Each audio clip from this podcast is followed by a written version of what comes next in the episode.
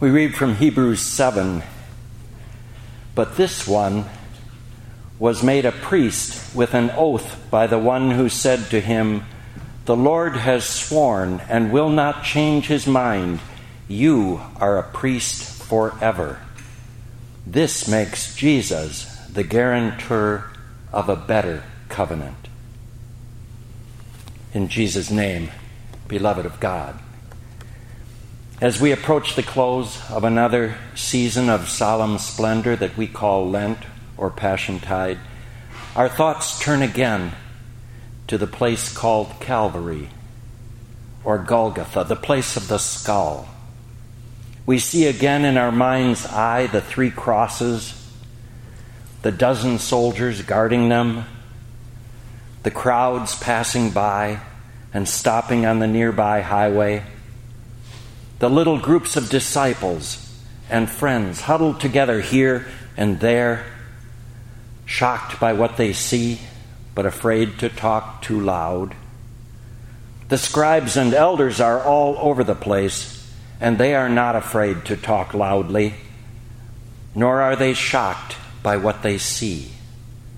And what do they see? They see a man, a man whom they hated, nailed now to a Roman cross, bleeding, dying. And what do we see? A terrible miscarriage of justice? A sad spectacle of human wickedness? A poignant picture of human suffering? If we see all of that, if we weep for the suffering and even sorrow because we recognize the same kinds of sins in our own lives, that is still only a fraction of what God wants us to see. He wants us to see the wickedness of mankind, all right, and to grieve when we see that sin in ourselves. But as we stand on a trembling earth under a darkening sky, even more than the wickedness of man, we need to see the love of God.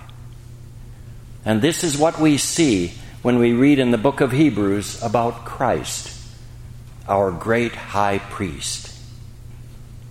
We aren't so used to priests today, as you know, but the Hebrews were. In Old Testament times, they did not approach God without a priest. As a prophet was sent to speak to the people for God, so a priest would speak to God for the people. He paved the way with sacrifices and brought the prayers of the people into the holy place and before the God of grace and glory. Down through the years, from the days of Aaron, there were a great number of priests who served the Lord and the children of Israel in this way. But though the number of them was great, the one high priest whom God sent to us is greater. The many priests who pictured the coming one were a great number because they all died and passed the job on to others. So their number was a result not of strength in numbers, but a result of their mortal weakness. But in the 110th Psalm, God swore that the Christ would be a priest forever. It would not be passed on. We need no other, ever, to represent us before the throne of God. And it was this Messiah whom believers from Adam and Eve had as their priest, too. Of course, sometimes we may not realize our great need for this priest. We don't always recognize our own unholiness. We don't even know how many times we may hurt someone by word or deed. Usually, those closest to us, within striking distance. The ill timed truth we might have kept. Who knows how deep it pierced and stung? the word we had not sense to say, who knows how grandly it had rung.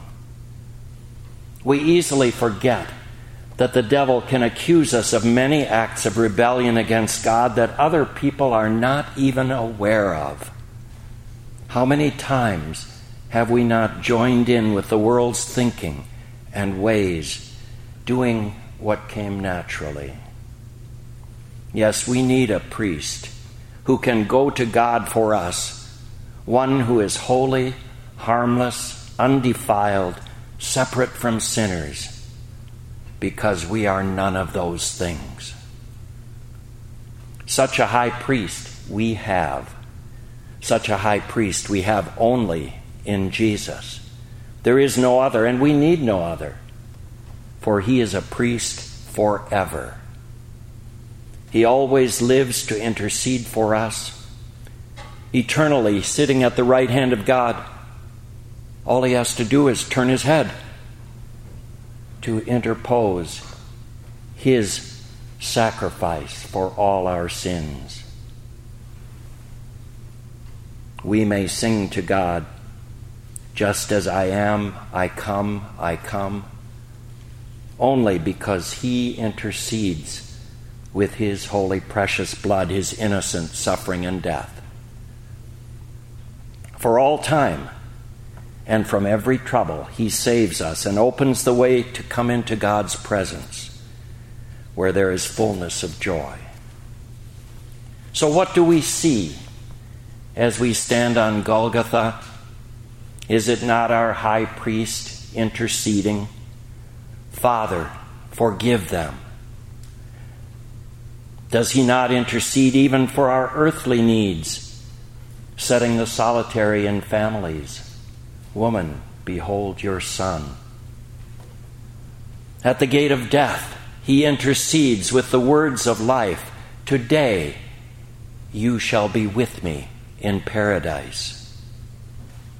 From the cross and out of the darkness, he cries, Eli, Eli, my God, my God, why have you forsaken me? So that we need never cry out those words. He is parched and dry, that you and I might be led to waters quiet and full of refreshment and peace.